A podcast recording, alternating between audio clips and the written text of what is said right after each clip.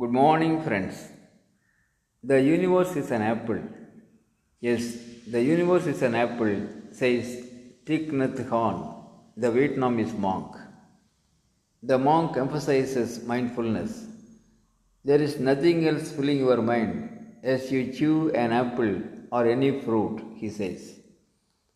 No projects, no deadlines, no worries, and no future. There is just the apple. The monk gives a few steps to practice mindfulness, chewing apple as an example. He says, First, blindfold yourself. Take an apple in your hand and feel its weight and the texture of the skin. Lift the apple to your nose and calmly breathe in its scent. Since taste and smell reinforce each other, that will give you enjoy the flavor. Take a bite. Before chewing, feel its flesh on your tongue. Notice what happens to your saliva. Then feel it beneath your tongue as well. Chew the piece of apple as if it were the only thing in the universe.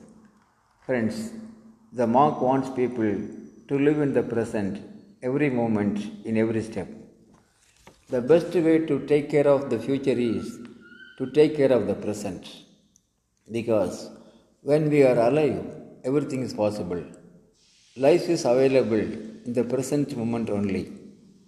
Living peacefully and happily, yes, living peacefully and happily is the greatest gift we can give to the present world and the next generation, the monk clarifies. Friends, let's understand happiness is only in the present, here and now, and enjoy every moment of life. Thank you. Aranga Gopal, Director, Shibi IAS Academy, Coimbatore.